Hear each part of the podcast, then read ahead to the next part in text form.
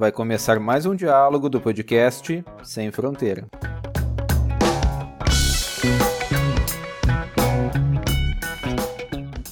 Olá, bem-vindos a todos. Em nosso programa de hoje, vamos debater o uso das tecnologias no ensino. Meu nome é Everton Kuzenieski e tenho o prazer de receber a nossa convidada, a professora doutora Ana Maria de Oliveira Pereira. Bem-vindo ao nosso podcast, Ana.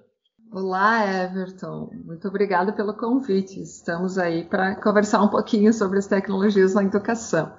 Estamos muito felizes em te receber.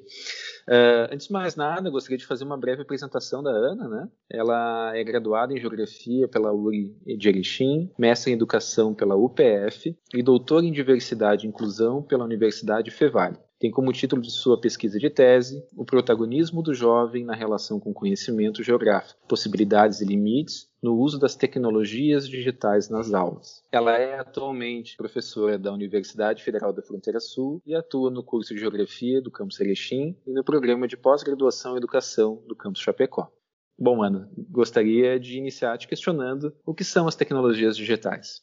É interessante a tua, o teu questionamento, né? Porque uh, quando se fala, até quando falamos em tecnologia na, nas, nas uhum. aulas mesmo, o que, que as pessoas já remete as pessoas, né, a tudo que é digital. E, e, quando a gente fala de tecnologia como um todo, não são só as tecnologias digitais, uhum. né? As tecnologias digitais, então, uh, são e, que hoje nós falamos tecnologias digitais da informação e comunicação. É tudo aquilo uh, que nos dá a condição de termos principalmente uh, uma comunicação mais rápida, uhum. uma, uh, um acesso às informações de modo mais rápido, online, né? Então, as tecnologias eh, digitais, elas existem há um bom tempo, né?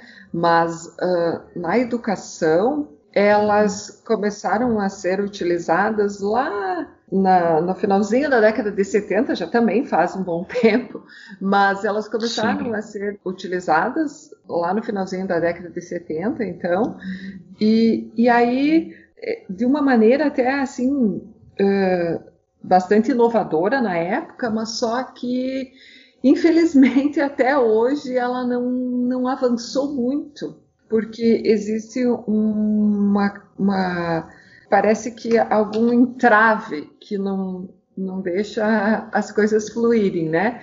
Porque houve uma, uma digamos assim, um, uma evolução da própria tecnologia, né?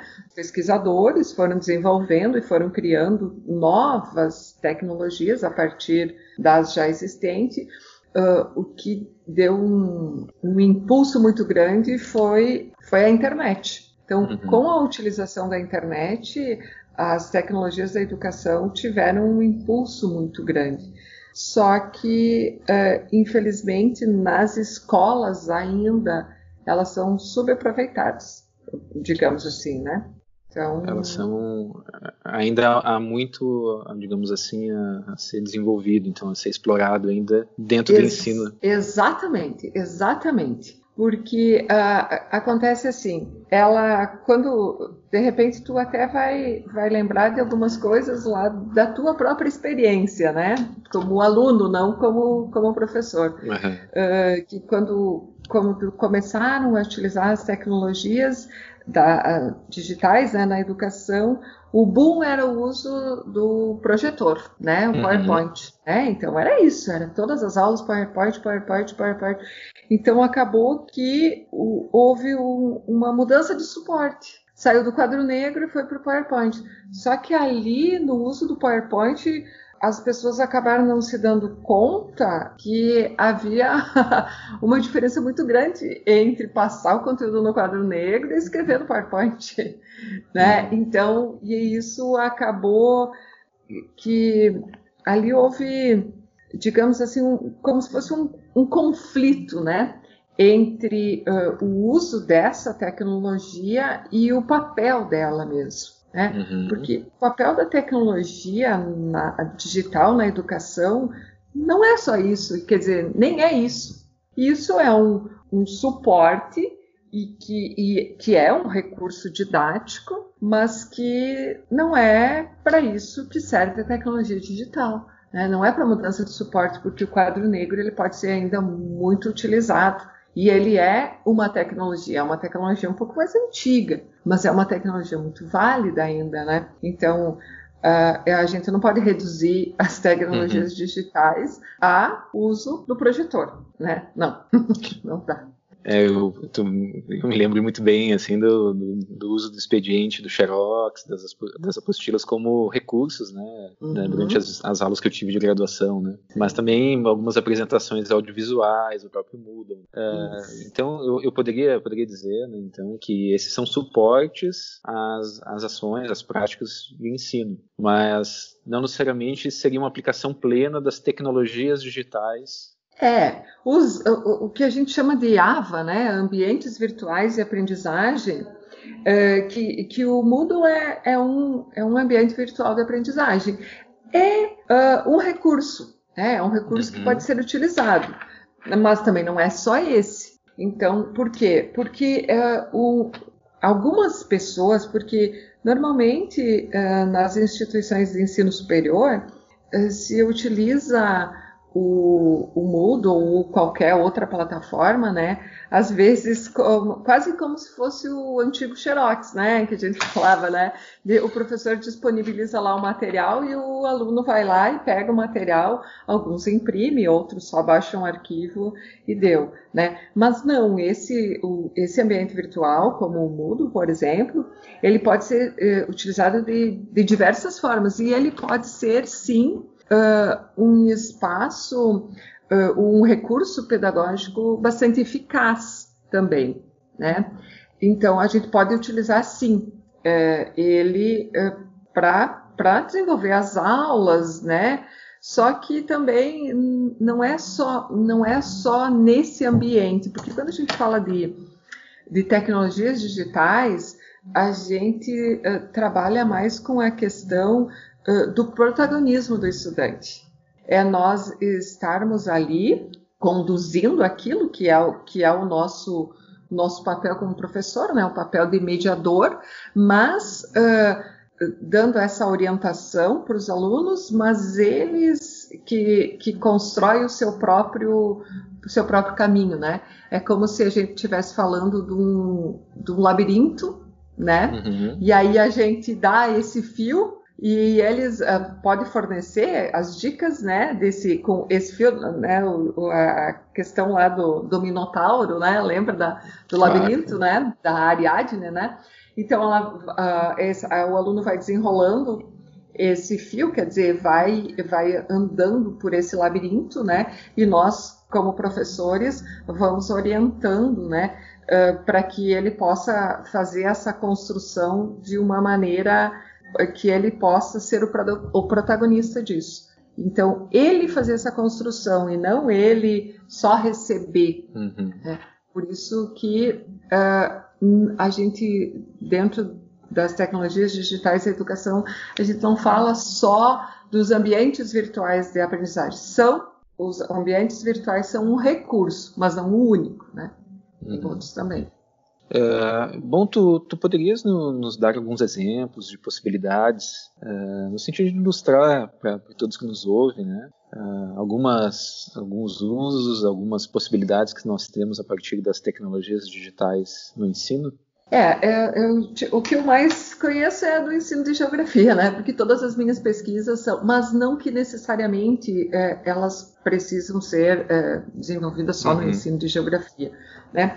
Então, é, algumas coisas que foram retomadas, que, que não são novas, eu vou pegar um exemplo é, da sala de aula invertida. E que é, a sala de aula invertida é uma metodologia de aula, né? É um recurso que nós podemos utilizar e que combina muito com as tecnologias digitais, mas que ele não precisa ser só utilizado em aulas que uh, são desenvolvidas com tecnologias digitais. Porque o que, que seria a sala de aula invertida? A sala de aula invertida é aquela onde o professor, num primeiro momento, orienta uh, os alunos de de, do que, que vai ser desenvolvido na aula, os alunos vão, fazem a pesquisa, uh, Aí nessa pesquisa entra textos, entra vídeos, entra entrevistas, né? E aí eles vão fazer as anotações conforme a orientação do professor e quando chegarem em aula vão fazer essa discussão. Então, por isso, sala de aula invertida. Bom, esse tipo de aula, para uso das tecnologias, é ótimo, porque tu pode disponibilizar lá no ambiente virtual da aprendizagem ou em qualquer um outro ambiente, por exemplo, uh, as redes sociais. O, a gurizada gosta muito de utilizar redes sociais, mas uh, não, não digo o Facebook, né? Porque o Facebook não é mais uma, uma rede social uhum. onde os alunos da educação básica estão. Não, eles migraram, né? Existem outras redes sociais. Então, quem trabalha com educação básica é bom sempre estar assim antenado o que, que os alunos uh, gostam, né? E é interessante porque tu pode criar um ambiente uh, para disponibilizar atividades ali e, e, e, utilizar então esse ambiente como um recurso pedagógico para desenvolver tuas aulas também. Então, a sala de aula invertida é e aí faz lá o aluno faz a pesquisa, vem para a aula, discute aquilo, problematiza aquilo e aí dentro da própria sala de aula, pode usar os recursos que tiver. E aí, claro, os suportes que estão disponíveis, né? Ou pode ser o tablet, ou pode ser o celular, pode ser o computador, o desktop. Eu estou muito ansiosa agora para quando retornarmos às atividades novas normais, né? Pós-pandemia, uh, né? Pós-pandemia é saber em saber como que essa, como que as tecnologias vão ser utilizadas em sala de aula, porque até então elas, o celular principalmente era proibido, né? E então muitos alunos chegavam nas escolas e tinham que deixar na caixinha. E hoje assim eh, mudou completamente em pouco tempo isso. Então eu torço para que eh, nós como professores e como escola possamos trabalhar com os nossos alunos o uso consciente desses recursos em sala de aula, porque proibir o recurso é, não é a solução. Nós temos, bom, a gente sabe que eles têm, que eles gostam, que eles usam. Então nós temos que uh, pensar e desenvolver uh, algum, alguma uma metodologia para que eles possam utilizar isso em sala de aula. Mas eu não quero, eu não estou dizendo que lá na sala de aula ele vai utilizar como ele utiliza com os colegas. Não, não é isso. Né? Ele vai utilizar para a construção do conhecimento em relação ao determinado assunto. Esse é, é eu estou ansiosa para saber isso, né? Outra coisa, outro, outra metodologia bastante interessante que, que, que a gente usa, que é a gamificação. Mas a gamificação uh, também não é um, um recurso que a gente só utiliza com as tecnologias digitais. Por quê? Porque o que é a gamificação? Ela pensa estratégias. Por quê? Porque quando tu tá lá jogando uhum. um jogo de, de, tabuleiro, tu tem que ter, vamos pegar dentro da, da área da geografia, né? Os jogos que são bem característicos, a batalha naval né, por exemplo. Tu tem que ter estratégia. É, então é, é isso. É, então são uh, a gamificação ela é trazida né, para uso das tecnologias, mas com esse objetivo, né, de traçar estratégia, de, de o aluno ter essa autonomia. Então, o uso das tecnologias é para desenvolver essa autonomia. Por isso que te disse lá no início, né? A gente usar as tecnologias só como digitais, né? Só como mudança de suporte é pouco. é não aproveitar o, o, todo o potencial que elas têm.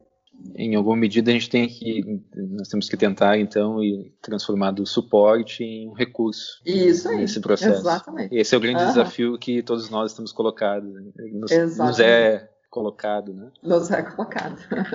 Até tu chegaste a colocar né, na tua fala, né, na, é, essa situação da pandemia, né?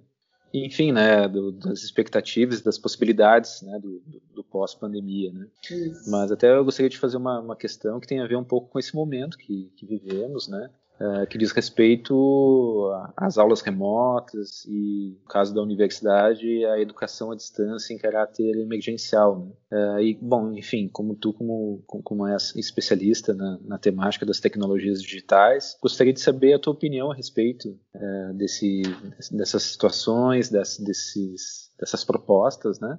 Uhum. E, enfim, as potencialidades ou não, né, dessas Sim. nesse momento. Né? É, é, é, um tema bastante polêmico, né? Porque, é, bom, a aula remota, tá? A aula remota, ela está acontecendo. Então, ela está acontecendo nas instituições privadas, está é, tá acontecendo aula remota com o uso das tecnologias digitais. Nas públicas, na, principalmente na educação básica, é, em alguns estados, como o nosso, por exemplo, ela acontece, mas não só com o uso das tecnologias digitais, né?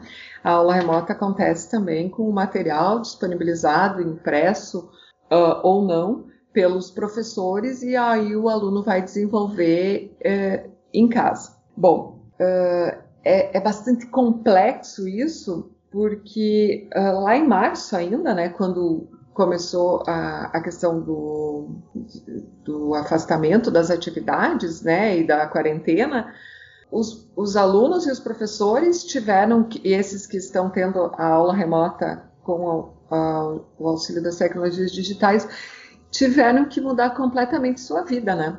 E aí isso uh, já está acontecendo há três meses. Só que o que, que eu tô, uh, eu tô percebendo? Que as aulas na educação básica elas estão acontecendo da mesma maneira que acontecia em sala de aula, só que no espaço digital. Quer dizer, a aula começa lá às sete e meia, oito horas, vai até meio-dia, da uma e meia até às cinco, ou de noite, né, no horário das sete às onze. E aí o professor fica, alguns até mudam alguma coisa, mas a aula é aquele tempo lá, o professor conversa, falando, né, e os alunos, alguns ficam online, todos deveriam ficar online, mas nem todos ficam, né? A gente sabe. Só que aí isso se, se está ficando muito cansativo, né? Uhum. Porque os alunos acabam ficando o dia inteiro com uma postura incorreta na frente do computador, uh, forçando a visão, porque às vezes não tem uma iluminação uh, adequada alguns com muita dificuldade, porque nem todos, em, em, aqueles que estudam em escolas pri, privadas também, né, nem todos têm a, a internet de qualidade. E aí Sim. já os alunos que, que estudam em escolas públicas, uh, alguns com problemas mais sérios ainda, né? Porque alguns alunos não têm acesso à internet o acesso é só pelo celular do pai e da mãe. O pai e a mãe nem sempre estão em casa. Então, é, é bem complexa essa situação, né? Nós não estamos, se falando de escola pública, nós não estamos dando as mesmas condições de aprendizagem para os nossos alunos. Então, isso não é justo. Né? Uhum. Não não está havendo uma condição de igual para igual aí. É, me, me, parece que, que a tecnologia, as novas tecnologias, elas acabam emergindo desse movimento da sociedade. Né? As tecnologias são desenvolvidas e elas são, é, de alguma forma, incorporadas à escola, à universidade, né? Uhum. Mas hum, tenho a impressão de que existe uma disparidade muito grande do acesso à tecnologia. Né? Então, Sim. estudantes de um determinado situação, de um determinado contexto, estão completamente uh, imersos. imersos dentro desse universo digital, né? Outros uhum. não. Né? E me, e me parece que é um processo que é lento, né? Não sei se tu concordas ou não com isso. Sim. Que é um processo é lento de incorporação isso dentro da universidade da escola. Uhum. Mas agora parece que houve um salto, né? Se o processo era lento, agora ele foi implementado em muitos outros lugares e em muitas, muitas instituições, né?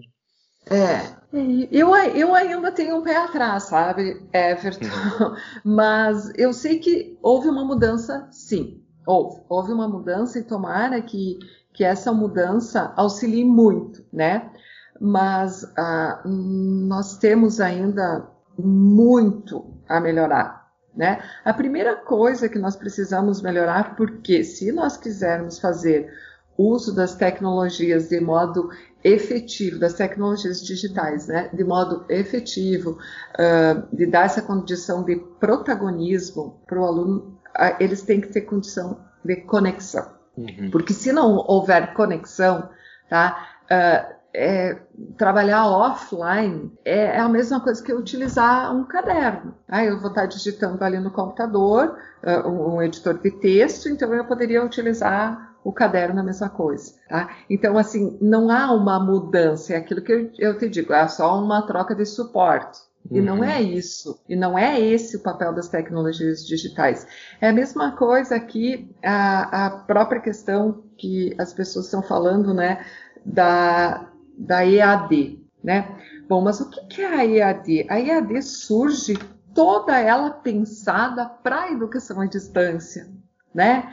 Para ter, então, se a gente for olhar uh, as instituições que trabalham só com isso, tem um foco nisso. Nesse momento aqui de pandemia, não tiveram dificuldade nenhuma, porque esse é o papel deles. Eles têm toda a tecnologia desenvolvida para isso. Só que quem não trabalha com isso está improvisando. E aí uhum. começa que nem os professores não têm a formação uh, para tal, né? Aí uh, a gente sabe muito bem que a nossa carreira, né? A nossa, a, não, não, digo a carreira, os nossos, nós como uh, classe, professores, nós somos muito resistentes a mudanças, uhum. né? Então pensa o professor que nunca, não gosta muito de utilizar tecnologia, de repente vai ter que gravar um vídeo, uma videoaula. Então imagina a dificuldade, Sim, a né? situação né? É. Então, lá dificuldades, início, né? Agora, de repente, já, já melhorou um pouco. Mas então, assim, é, tudo isso é mais difícil para quem não tinha essa tecnologia da educação à distância e aí ter que transformar para dar essa aula remota. Então é, é, tudo muito mais difícil. Eu vou te dizer que apesar de eu pesquisar há alguns anos já, acho que 15 anos já faz que eu pesquiso as tecnologias da educação, eu a educação à distância nunca foi uma coisa que que me entusiasmou muito, porque eu gosto do uso das tecnologias digitais nas aulas presenciais. Só que hoje, é, não que eu tenha mudado de opinião, tá? eu continuo gostando das aulas presenciais, mas só que nesse momento ela está me auxiliando muito é, a, a, trabalhar, então, é, com as aulas remotas, utilizando é, as tecnologias, né? Mas uh, tomara que passe logo isso aí, não precise utilizar muito tomara, Por muito né? mais tempo. E, e bom, Ana, é, as tecnologias, então, digitais, elas vieram para ficar, digamos assim, dentro dos cursos de, form, de formação de professores e das escolas. É, hum. qual, qual a importância delas hoje dentro desses dois espaços? Hoje não tem mais como fugir, né? Não tem porque uh, uh, começando pelos pequenos detalhes, a parte burocrática, né? Vamos, vamos, nem vamos falar só da universidade, vamos entrar lá na escola básica, né? Todas as atividades uh, que o professor precisa organizar, chamada e os conteúdos, né, que o professor tem que registrar todos os dias de aula, é tudo online, ele tudo faz, faz todas essas todas essas atividades online, né? Ou no computador, ou no celular, ou no tablet. Tá, bom, mas isso é a parte burocrática. Então, se isso é feito, não tem como eu não utilizar isso nas minhas aulas. Vamos pegar a, o nosso exemplo, né? A geografia. Nós temos vários uh, recursos disponíveis já, como, por exemplo, o Google Earth é, é um, um, aplicativo que está ali disponível e que e, nós também podemos ser coautores dele, né? Porque nós podemos trabalhar e submeter alguma coisa lá, vai ser aprovado, vamos colocar lá. Então, são recursos que nós, professores, precisamos utilizar sim. É, o professor de geografia, ele, é, ele não pode não utilizar tecnologias digitais nas aulas. Não, não pode, né? Porque uh, a nossa a nossa ciência para ser desenvolvida na escola, ela é muito visual. Eu preciso uhum. muito. Mas só que eu não posso só utilizar o mapa, eu preciso utilizar outros recursos também. E aí os recursos disponíveis nas tecnologias digitais me dão essa condição. Então, assim, no meu ponto de vista, eu já pensava isso quando eu comecei a pesquisar informática na educação, lá 15 anos atrás. Né? Então, tu imagina, mas só que há 15 anos atrás, a grande maioria das escolas não tinha nem acesso à internet. A gente trabalhava nas escolas off, né? Então uhum. a gente uhum. levava num, num, num disquete ainda algumas coisas e aí colocava lá em rede para os alunos, eles trabalhavam lá um pouquinho já cansavam, porque sempre é a mesma coisa, né? Então, uh, eu já pensava que não tinha mais como voltar atrás. Imagina agora, com todos esses recursos disponíveis, né? Então, não tem, não tem como não usar. E, e, a gente chegasse a falar do Google né, agora, e uhum. especificamente da nossa área de conhecimento, que é a geografia, né? E uhum. até gostaria de perguntar qual é o, qual é o potencial que tu, tu enxergas uh, no uso das tecnologias digitais, da informação e da comunicação na construção do conhecimento geográfico. É, e na, como eu falei, na, no ensino de geografia, ele, ela, a, o uso das tecnologias é muito viável. Né? Mas, mas repetindo, não só, não como mudança de suporte. Claro. É, porque, é claro que eu posso até uh, em, utilizar, não vou dizer que não, a gente não deva utilizar o projetor, sim, a gente tem que utilizar, mas não só esse. Então, a gente pode utilizar o Google Maps, uh, esses recursos que estão disponíveis, esses aplicativos que estão disponíveis. Né? Se tu pegar um celular, para trabalhar com a gurizada, ela tem uma bússola, né, que é um instrumento básico do geógrafo. E a gente pode começar por ali. Né? Então, eu já, eu já tive experiência até com a educação infantil e trabalhar com o Google Maps na educação infantil. É interessante por quê? Porque a partir do conhecimento deles, da onde está a escola deles, eles conseguem identificar onde mora o coleguinha, e aí eles conseguem escrever lá no aplicativo. Né? Então, quer dizer, eles já estão utilizando aquilo ali para construir o conhecimento geográfico. De repente, eles dificilmente sabem que aquilo ali é um conhecimento geográfico, mas o professor, né, uh, presume-se que saiba. Então, uh, essas tecnologias e esses recursos disponíveis nas tecnologias, esses aplicativos, são muito importantes para a gente intermediar essa construção do conhecimento. É. E aí nós, na universidade, a gente tem um papel uh, bem importante, né? Nós precisamos trabalhar com os nossos alunos é, isso que eu chamo de letramento digital dos professores. Né? Letramento os professores, digital. É, os professores precisam saber como utilizar, porque se não sabe como utilizar, não vai usar. Então, isso Sim, é muito é importante. É, eu, eu chamo muita atenção sempre para isso o professor precisa ser letrado digitalmente. Esse letramento digital, ele tem a ver com o quê? Com saber ligar o computador, saber ler, interpretar, uh, ouvir o que tem disponível, sabe? E isso precisa saber como fazer uma instalação simples, né, do vídeo, precisa saber como uh, gravar um áudio, um vídeo. Isso é básico, né? E o professor precisa saber. Eu não estou dizendo que o professor tenha que ir lá fazer um curso para isso. Não. É, só não pode ter medo de usar. Por quê? Porque de repente o aluno que está ali, que tenha 8, 9 anos, vai ensinar o professor, porque ele sabe. Então, o, o professor precisa ter essa confiança, precisa se, se permitir aprender. Porque eu vou te dar um exemplo meu, né? Eu não sou uma especialista em informática, não, e não sei muito, mas uh, sei o suficiente para poder utilizar.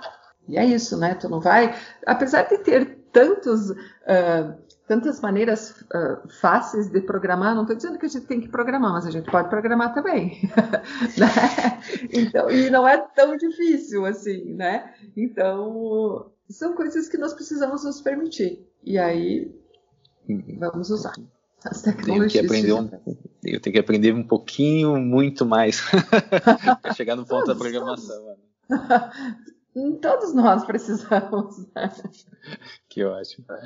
É, Ana, nós, nós estamos chegando no, no, fim do nosso diálogo, né? E, bom, muitas, muitas pessoas que nos ouvem, elas são é, ingressantes nos cursos de graduação, elas são pessoas que estão é, chegando né, e, e, aprendendo os primeiros passos né, no, da geografia. Então, eu gostaria de, de te perguntar, Ana, para um estudante né, que, que, está ingressando no, em um estudo de tecnologias digitais no ensino, uh, quais seriam os primeiros passos? Tu terias uh, algumas referências para indicar para esses estudantes? A pergunta basicamente é por onde começar os estudos sobre as tecnologias digitais no ensino? Na educação. é. Uh, Existem vários, uh, vários uh, autores que, que, pesquisam sobre isso, né? Eu, inclusive, né? E eu lancei agora no final do ano um livro também que, que fala especificamente sobre ensino de tecnologias de geografia e o uso das tecnologias. E assim, ó, é, para quem está começando, eu sempre oriento começar a, a ler trabalhos que são apresentados em eventos, né?